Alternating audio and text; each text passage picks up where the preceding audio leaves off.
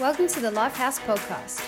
Our aim is that together we can love God, love others as we walk each step with Christ. We hope you find this message practical, encouraging, and life giving. Be blessed. Peter and the other disciples set off at once for the tomb, the two of them running together. The other disciple ran faster than Peter and was the first to arrive at the tomb.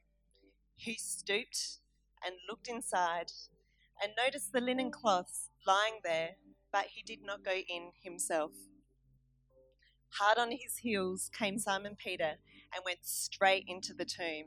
He noticed that the linen cloths were lying there and that the handkerchief, which was round Jesus' head, was not lying with the linen cloths, but was rolled up by itself a little way apart. Then the other disciple, who was the first to arrive at the tomb, came inside as well, saw what had happened, and believed. They yet they did not yet understand the scripture which said that he must rise from the dead. So the disciples went back again to their homes. But Mary stood outside the tomb and she was crying. And as she cried, she looked into the tomb and saw two angels in white who sat, one at the head and the other at the foot of the place where the body of Jesus had lain. The angels spoke to her, Why are you crying? They asked, Because they have taken away my Lord, and I don't know where they have put him, she said. Then she turned and noticed Jesus standing there without realizing it was Jesus. Why are you crying? said Jesus to her. Who are you looking for? She, supposing that he was the gardener, said, Oh, sir, if you have carried him away, please tell me where you have put him, and I will come and I will take him away. Jesus said to her, Mary. At this, she turned right around and said to him in Hebrew, Master. No, said Jesus, do not hold me now. I have not yet gone up to the Father. Go and tell my brothers that I am going up to my Father and your Father, to my God and your God. And Mary of Magdala went off to the disciples with the news I have seen the Lord. And she told them what he had said to her.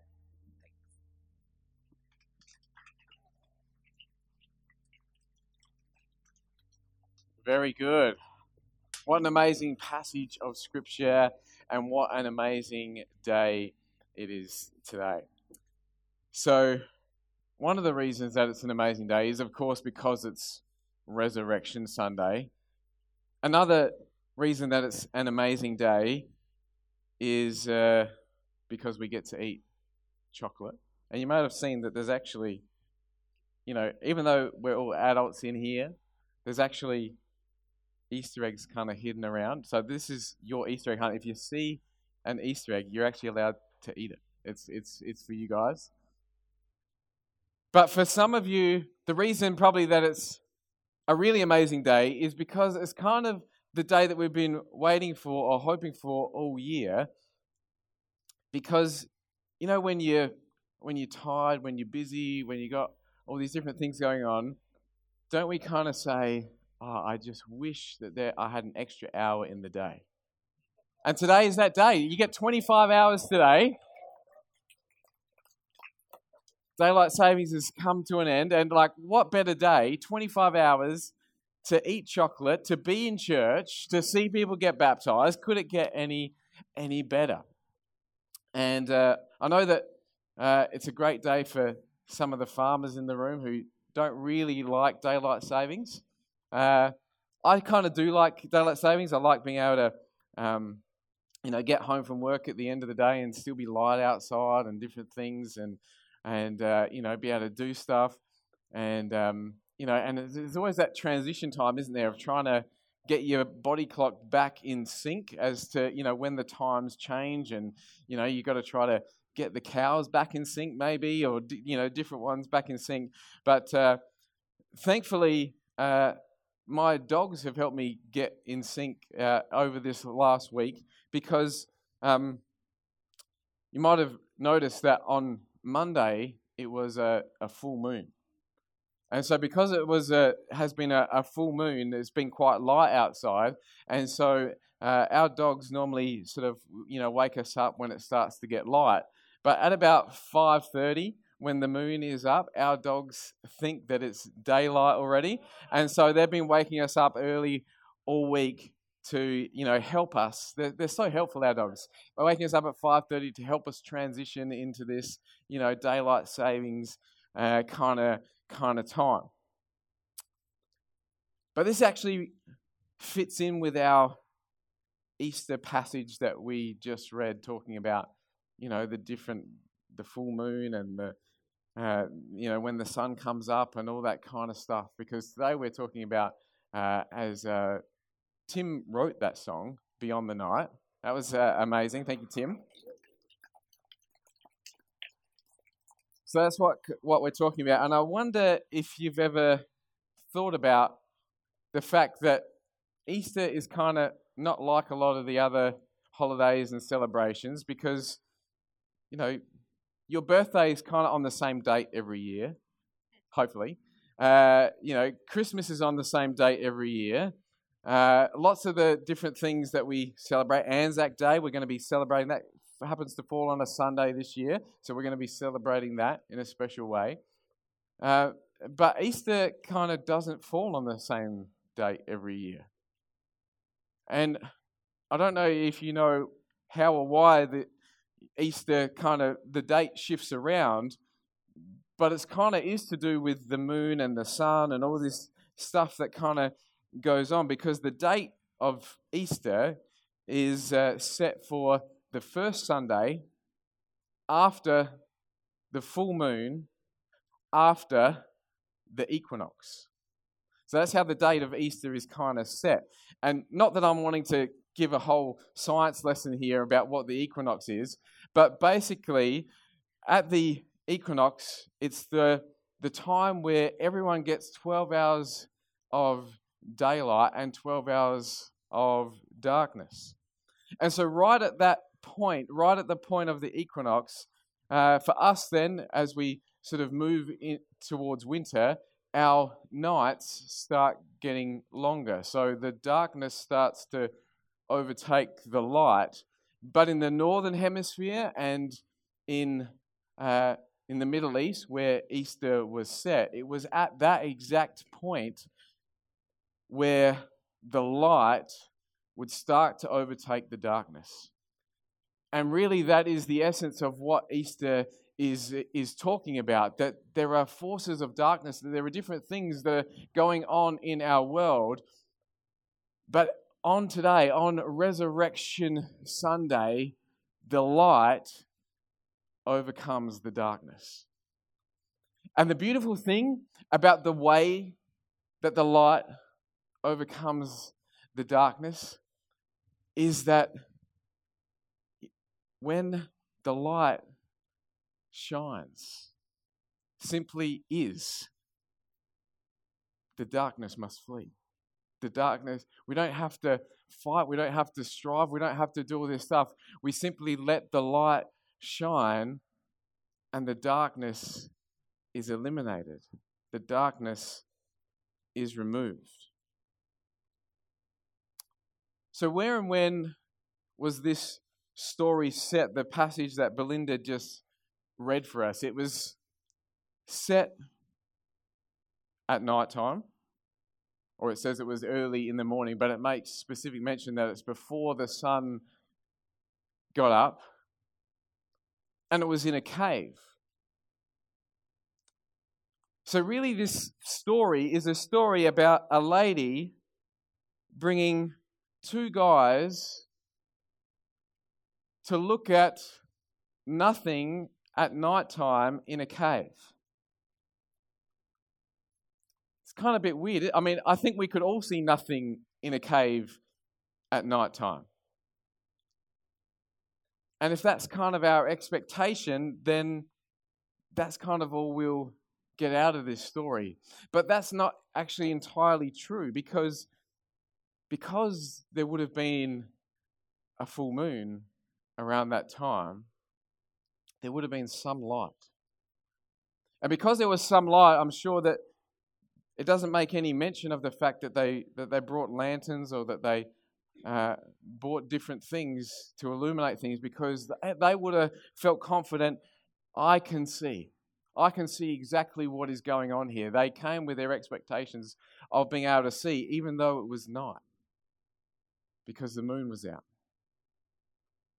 But they actually each saw three different things, the three people in the story, based on how close they were to the focus of the story. So it says that Mary, she approached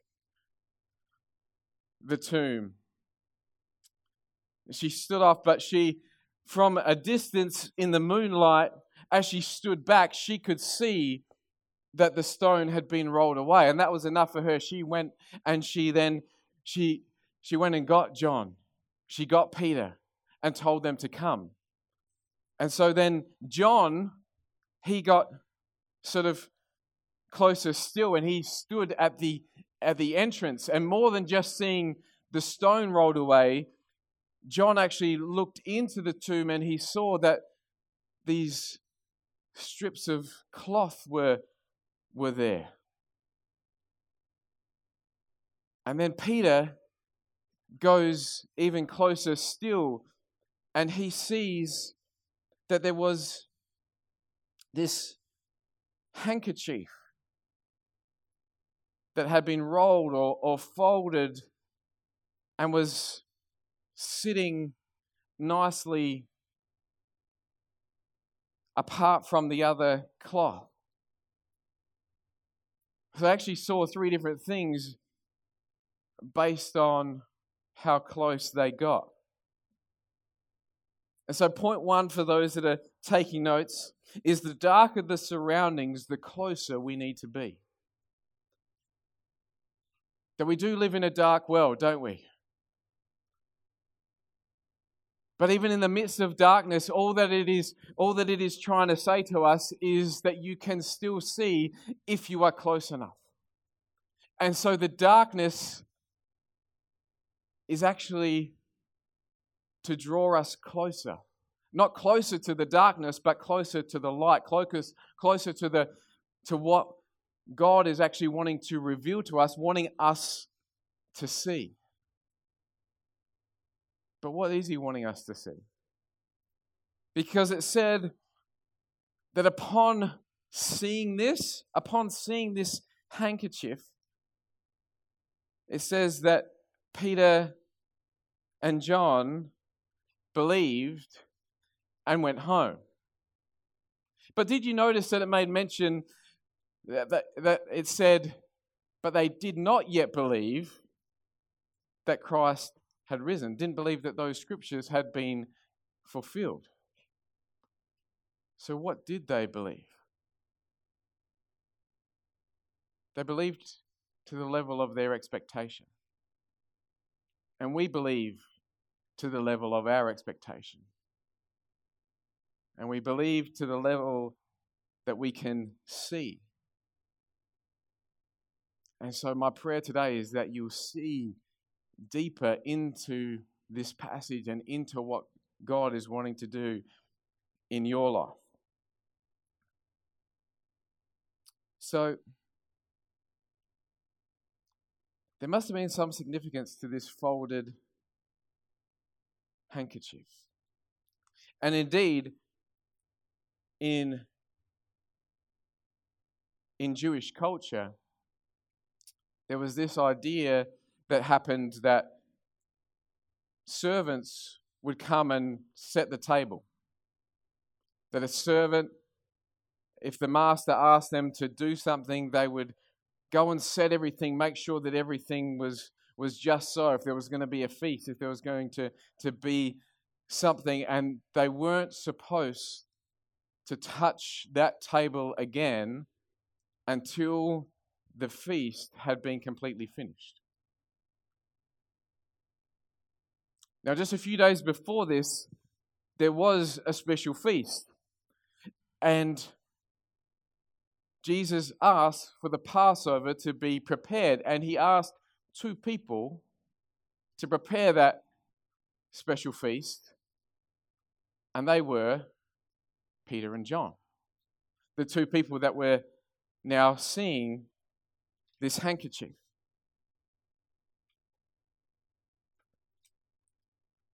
Now, how would the servant know when the master has finished the banquet? Well, of course, they would take the handkerchief and they would, you know, wipe their face, wipe their beard, wipe their hands, and they would then leave the handkerchief in a pile as they left the table.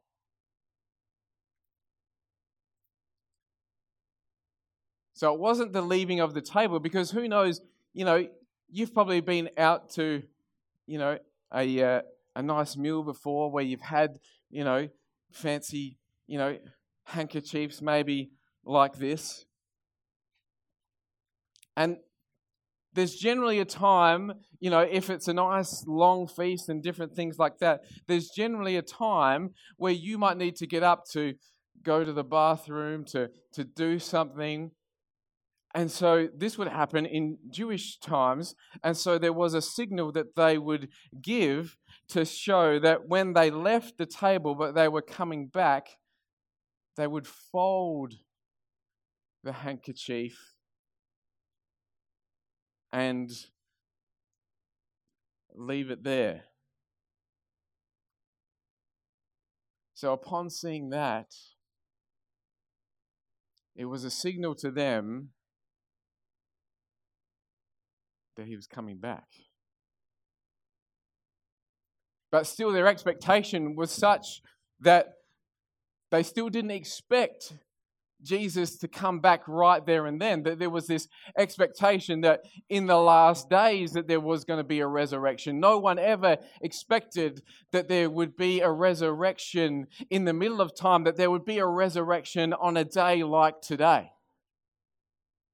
So they left with their expectation, not seeing what was truly there. Now, I remember one time we were driving across the Hay Plain, Belinda and I. Now, for those that have driven across the Hay Plain, not a lot to see. Pretty dry, pretty arid. It's a bit like kind of a desert for those that have been across there before. And so Belinda, you know, makes mention of this. Oh, you know, so so dry, so barren. Uh, you know, she's just like, do they do they grow anything here? Like what like what's the point of this you know this area? And so that kind of got me on a on a bit of a rant about you know how you know I don't think it's fair that our you know our farmers, you know, they have this water allocation that's given to them, and then, you know, they're only allowed to use a certain percentage of that allocation. Sometimes they only get 4% of their allocation because over here they have these cotton farms and they can just, you know, have these open channels and, you know, do all this kind of stuff. And so, you know, there's actually like, like there's really big cotton farms that, that are, you know, over here on the Hay Plains. So they do actually farm it. And as I'm talking, and as Belinda is hearing this, and as it's building her expectation of seeing these cotton farms, she looks over in the distance and she says, I can see it. I can see the cotton in the paddock. I I can see it. Now, ordinarily, my vision is not being rude, but a lot better than Belinda's. Now, since then, she's got glasses because of incidents just like this. So, I am looking, I am staring, I am trying to, you know, it's the middle of the day, so it's bright and light outside, but for the life of me, I cannot see any cotton. And so I say to her, Where? Where can you see the cotton? I can't see it. And she goes, There it is, moving across the paddock. It was a pack of unshorn lambs.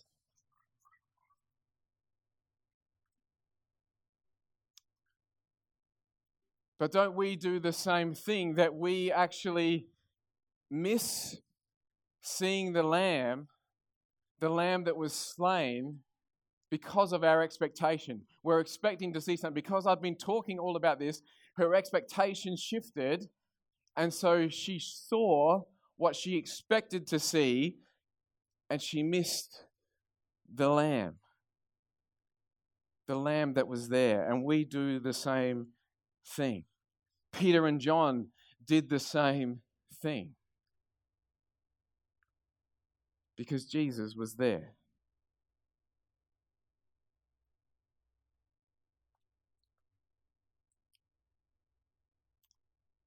We miss the risen Lamb. We miss seeing it because of the expectations of what we've heard in our past. We all have hurt, we all have pain in our lives, we all have places of darkness. And because of that, we don't expect to see Jesus in the midst of our darkness. We expect more pain, more hurt, more bad things spoken over us instead of expecting to see the lamb that was there all along. Peter missed him, John missed him, Mary almost missed him, Belinda definitely missed it.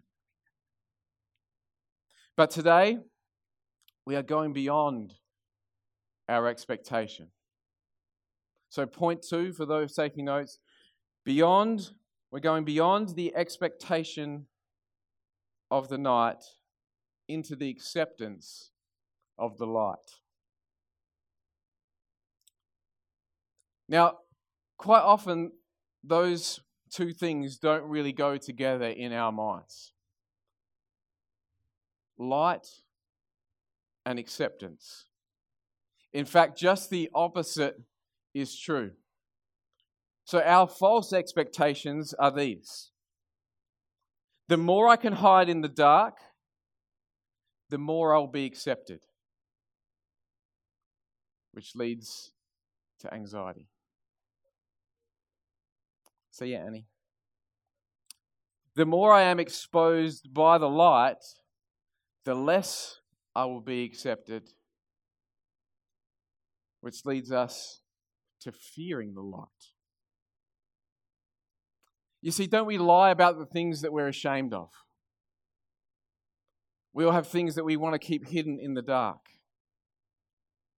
We use makeup and filters and editing software to change the way that we look. We isolate ourselves and we withdraw into dark places when we're feeling bad about ourselves. Now, all these mirrors that are up on the stage are probably a little bit distracting to some of you.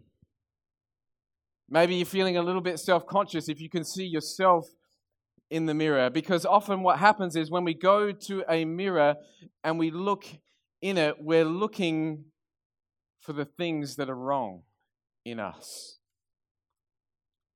So we're checking our teeth to make sure that we haven't got any breakfast in there and we're checking our nose to make sure that's all clear, but then we look at the color of our teeth and the shape of our teeth and are they okay? Are they acceptable? When we're looking, is my is my nose clear? And then the ladies in the room would probably like to just check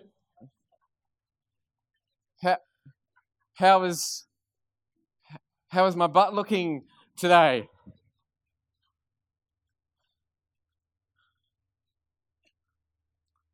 As we were getting ready to go out to uh, the Filipino Life Group last night, we were there, and you know, it was a, a, hot day. Belinda was wearing a dress, and so we're about to head out the door. And so she quickly went to just look in the mirror.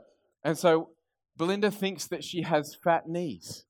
So she went and she stood in front of the mirror and she didn't look at anything else. She just looked at her knees. Yep, fat knees. And then she walked off. But I kind of do the same thing. Like, whenever there's a, a post put up on our social media thing, I kind of look to see, like, this section around here. It's kind of growing since I hit 40. So I look to see how how that is kind of how that is kind of going. So so Anna, do you just want to? I'll just like suck it in. Do you just want to quickly take a take a picture, and I'll just I'll look really serious and like I'm preaching, and you can just take a take a photo, and I'll just I'll look like this.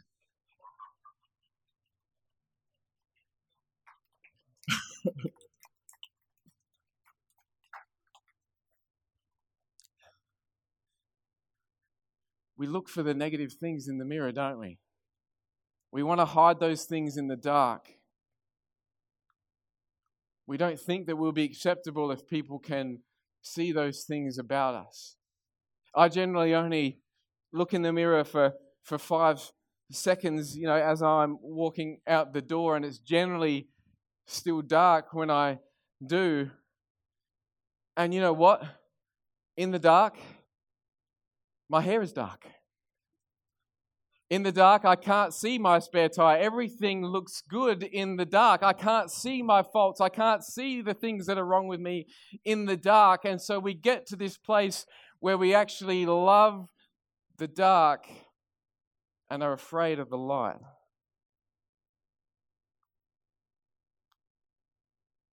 Because of our faults, because of our frailties, because of our imperfections. Now, Belinda and I first met first day of year 11 at high school in 1995, long time ago. And the moment that I saw her getting off the school bus on that first day, I knew that I wanted to marry her. But it wasn't until later that as I got to, to know her, that it went from just a, romantic feeling to this idea that I could actually spend the rest of my life with her. And that shift kind of happened in a moment, and it was something that Belinda said. And because she said that, it has, of course, changed my life forever. Do you want to know what she said? We're, we were in this conversation in class, and she leaned in close and she said, You got snot up your nose.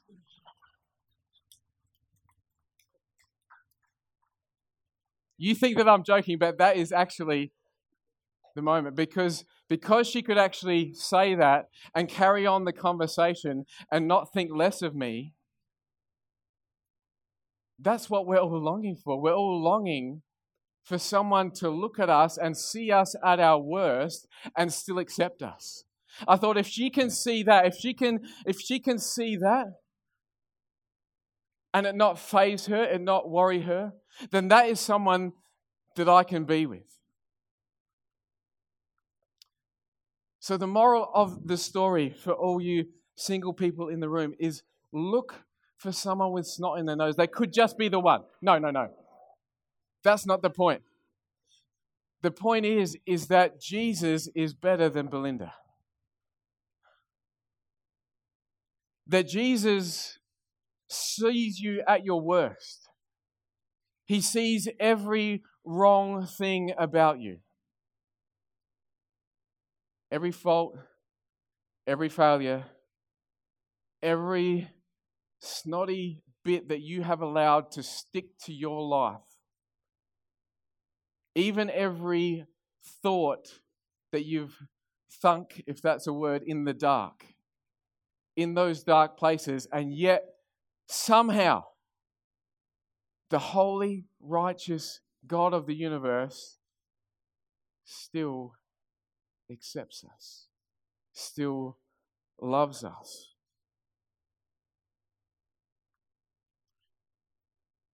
So, we go beyond the night.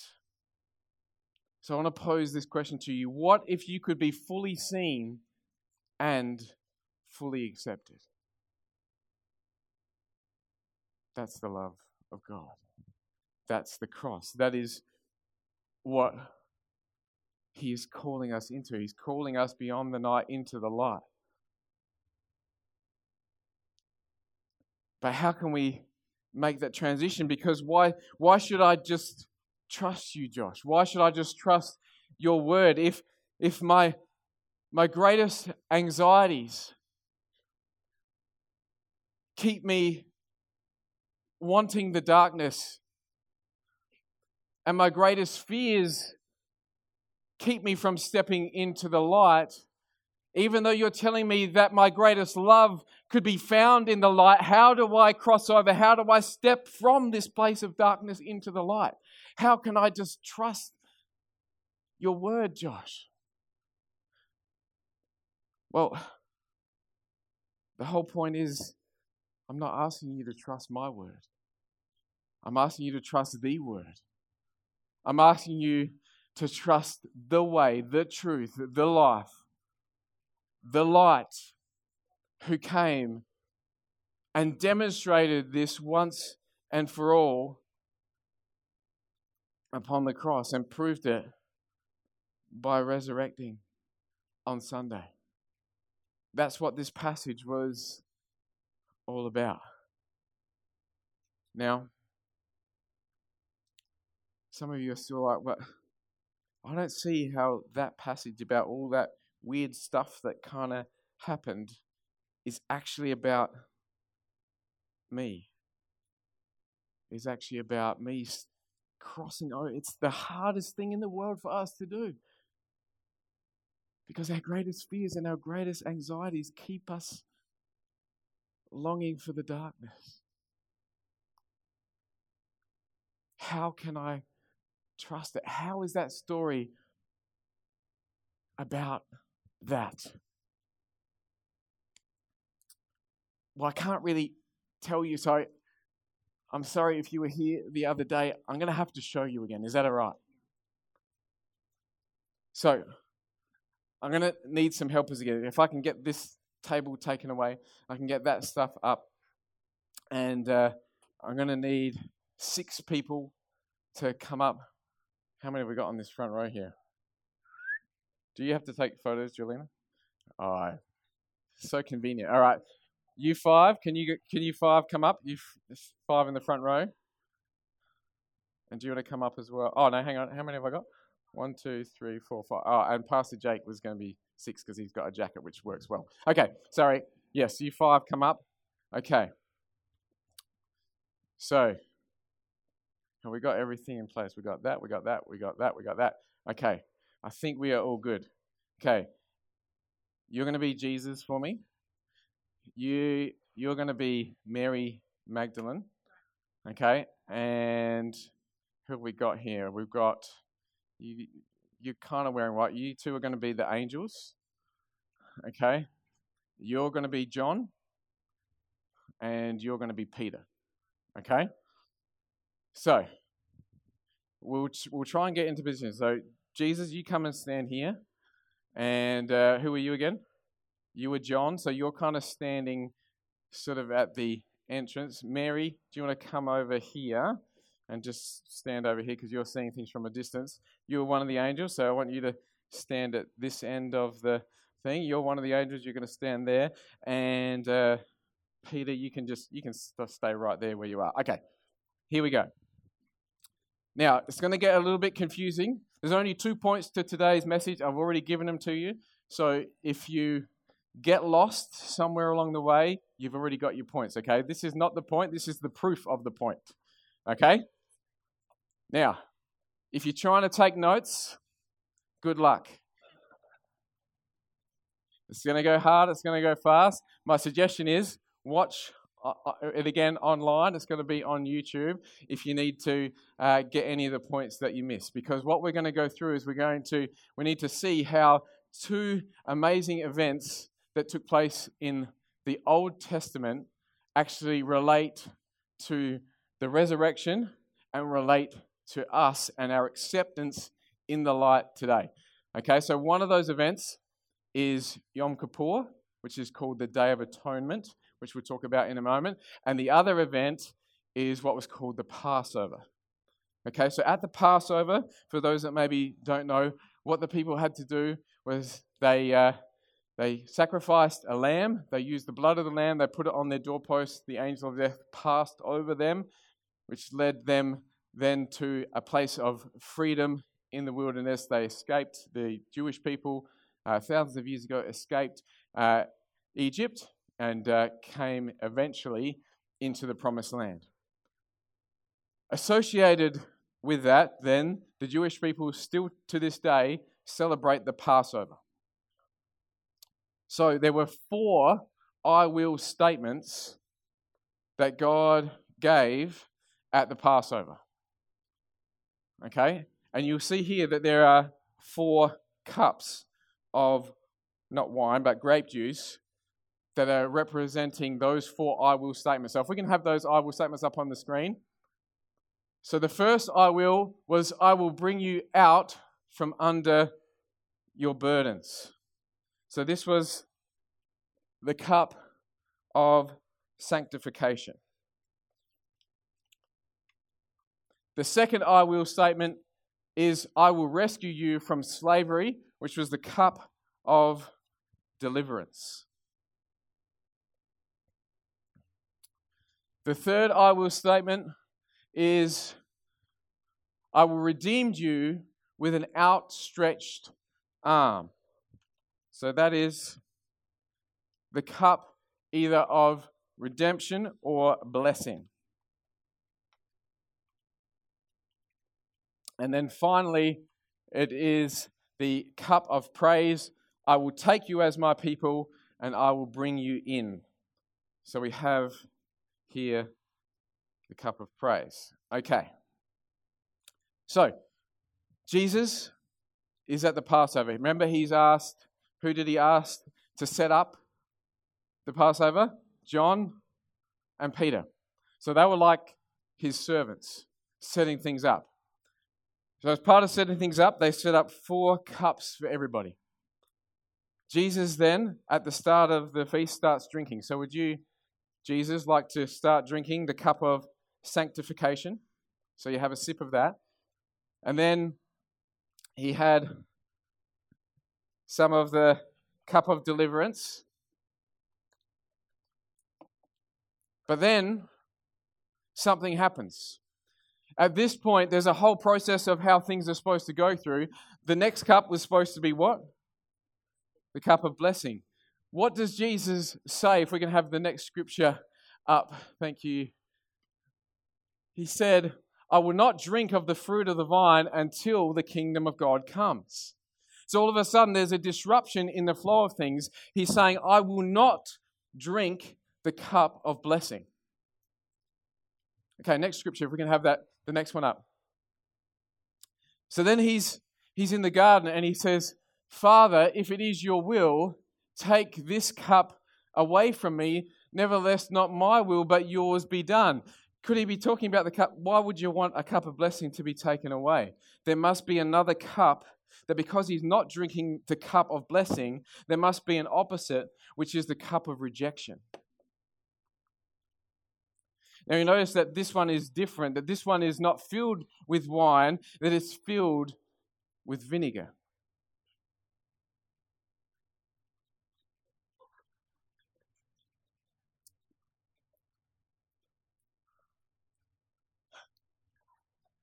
Jesus will not drink the cup of blessing. Okay, so we're starting to get this idea there's just a couple of things that we need to explain before to, to, to make sure that what I'm saying is actually right. Remember, this is not the, the point, this is the proof of the point. How do I know that this is there?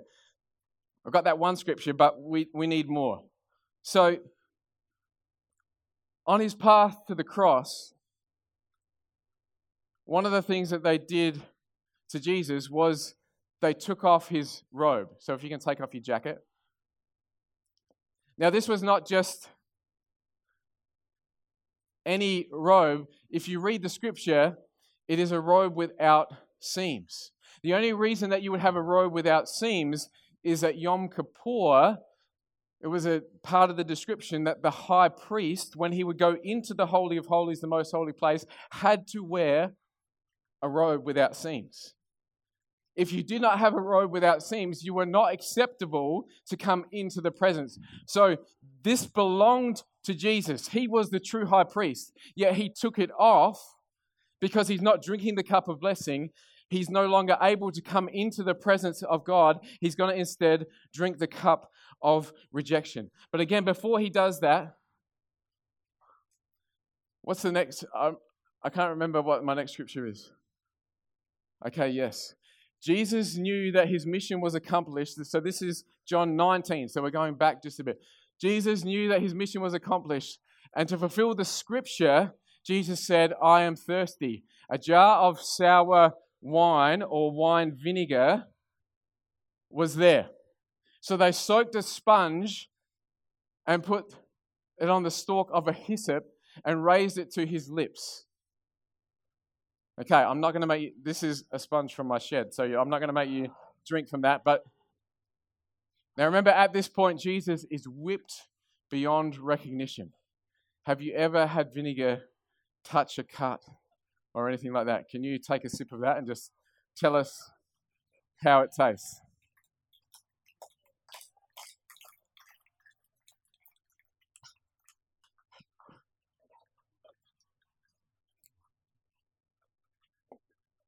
It's the cup of rejection. At that point, he drinks the cup of rejection. Now, why is this important? Because this, a hyssop branch with a sponge on the end, is what they would use in the Passover to paint the door frames of their houses. So, this is a symbol of the Passover we get passed over, he gets rejected. That is what this is about. This, this whole thing. It's disrupted. It, it's, he's supposed to get blessing, but instead he takes rejection. Then he says it is finished. And then he bows his head to fulfill the scripture. Okay, so, so what happens next? He, he's crucified, he dies, they, they lay him in a tomb. So if you can come and lay down here. Now, remember, he's been beaten, cat of nine tails across his back. And then remember, they stick a spear in his side. Now, he's not, he's not in Joseph's tomb. We, we believe that Joseph had passed away at this stage. He's not in Joseph's tomb. They were in a rush. They're in Jerusalem. So they quickly do some preparation, but you can imagine that with all that blood, even though he has wrappings on, that some of that blood is seeping through onto this, which will become important in a moment. So, remember, it's not finished. The meal is not finished. The Passover is not finished because we stopped at the second cup we change the cup of blessing to the cup of rejection. Okay. Now, we get to this next point in the story, the passage that we read for today. So, we have Mary far off, we have John a little way off, and we have Peter inside. This is a picture of Yom Kippur, the Day of Atonement. Women were not allowed inside. They could come so far, but because of who they were, there was a level of rejection that they had. John, who is like a, a holy man now, he's been following after Jesus. So the priest could come in, male priest could come in further, but still a level of rejection. But then Peter, the new high priest, who was called to take over from Jesus, is allowed all the way in. So, this is a picture of Yom Kippur, the Day of Atonement. Now, again, you might be thinking, oh, Josh, it kind of sounds good, but I think you're drawing a long bow. Why the mention of the fact that if we can have our angels at the, at the head end and the foot end? By this stage, Jesus is now resurrected. If you can stand up, thank you, resurrected Jesus. You folded the napkin, you're going to stand over there. Come and stand over here. So we have our two angels who are either side. Now, what do angels have? Wings. They're in a cave, so your wings probably can't go up. So just put your wings out in front of you, like like that. Your wings out in front of you, because it says one was at the foot end, one was at the head end. We've got this. We've got blood here. We've got handkerchief. Okay, put that next picture up. Thank you. Ark of the Covenant. Angels with their wings over the front. What would happen on the day of Yom Kippur? They would sacrifice a lamb, and the blood would be sprinkled on the mercy seat. On the mercy seat. This is the picture that we are supposed to get. This is what this passage is saying. But who sees it? These guys have gone home. You can go and grab your seats. Thank you, guys. They don't see it. Who sees this picture? Mary, a woman, a demonized woman with mental health issues, with all this stuff going on in her life.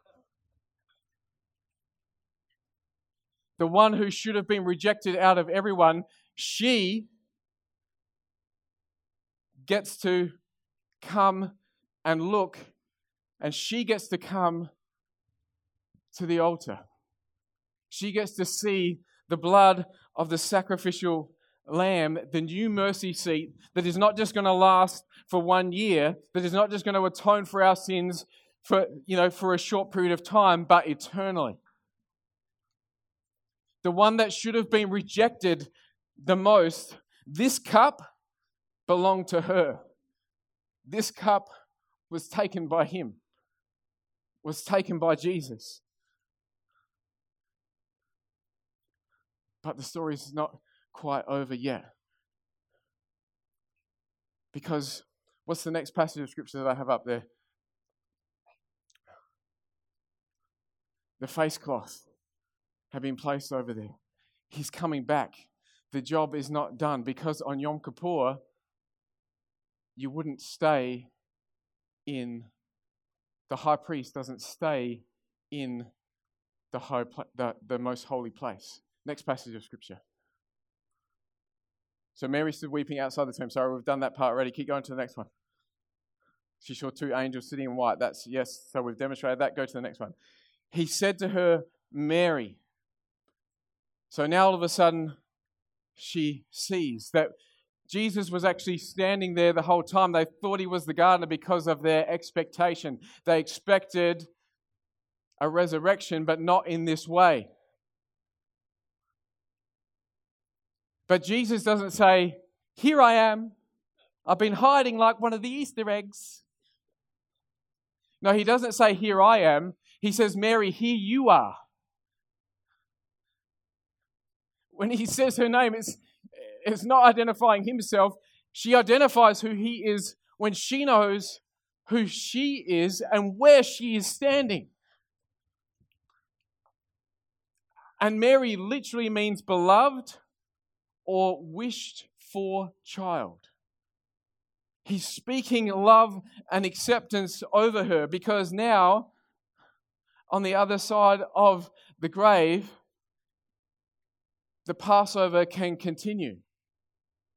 So now the blessing is there, but Jesus is not drinking the blessing himself, he's giving the blessing to her. The Passover is continuing. The day of Yom Kippur is continuing. So then he says something strange. Let's go to the next one. Jesus says, Do not cling to me, for I have not yet ascended to the Father, but go to my brothers and say to them, I am ascending to the Father. Okay, so this is the first time in all of Scripture that Jesus doesn't call the disciples the disciples, he calls them brother. Because in this moment now, Jesus now holds the cup of blessing. But he's giving that blessing to everybody. He's taken the rejection, that now the blessing can start to flow, so now they get to be brothers. So he says, Go and tell the brothers that they're not supposed to be just servants waiting to come and clean up after the feast, that they get to join in the feast. That they're looking for the wrong thing, they're expecting the wrong thing. Next one. Mary Magdalene went and announced. Now, as part of what would happen at the end of Yom Kippur, is it wouldn't end in the Holy of Holies. That the high priest, once they had sprinkled the blood on the mercy seat, which now has happened, our new mercy seat, they would then, on their way out, they would start to sprinkle blood on the, the horns of the, the place of incense. They would sprinkle blood on, you know, the different areas on the way out. And then they would take the scapegoat and they would go out and go up into a high place in the hills. Exactly what Jesus said that he was doing. He's the scapegoat for our sins. It's not finished. And people believe that this is where the idea of a red carpet came from. This idea of the blood on the altar, the blood all the way out of the temple. The red carpet now a symbol of honor because royalty would walk on a red carpet. But now, Mary, who should have been rejected, is told, Go. Go from this place because now Go and tell what has happened because she now gets the cup of praise that says, I will take you as my people. Because this is finished now, because remember this, the scripture, the, the blessing was, I will redeem you with outstretched arm. That on the cross, with outstretched arm, he redeemed us so that now the final chapter is this idea, the cup of praise. I will now take you as my people, and I will bring you in. Ordinarily, people would walk on a red carpet to go into a building, to go into this thing, but she's in the holy place, but now she's, Jesus is saying, Go and tell the people. But it says to fulfill the scripture from Exodus that He's still bringing us in. Bringing us in where? Bringing us into the light of His acceptance. This is the picture. If you'd like to walk down, and you can all grab your seats. This is the picture that we are supposed to have of Resurrection Sunday. And one of us the red carpet of Jesus' blood laid out for us, with that cup of blessing, that cup of praise in our hands, saying, I will bring you into the light and you will be accepted. Don't fear the dark, don't fear the light. You can now cross over from that place of darkness into light. I'm bringing you into the light of my acceptance of my love. Would you like to stand?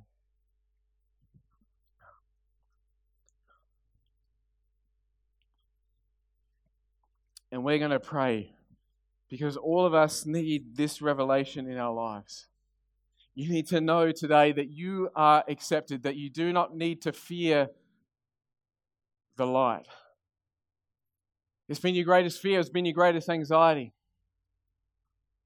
But in this place is the place of greatest love. That is what Resurrection Sunday is all about.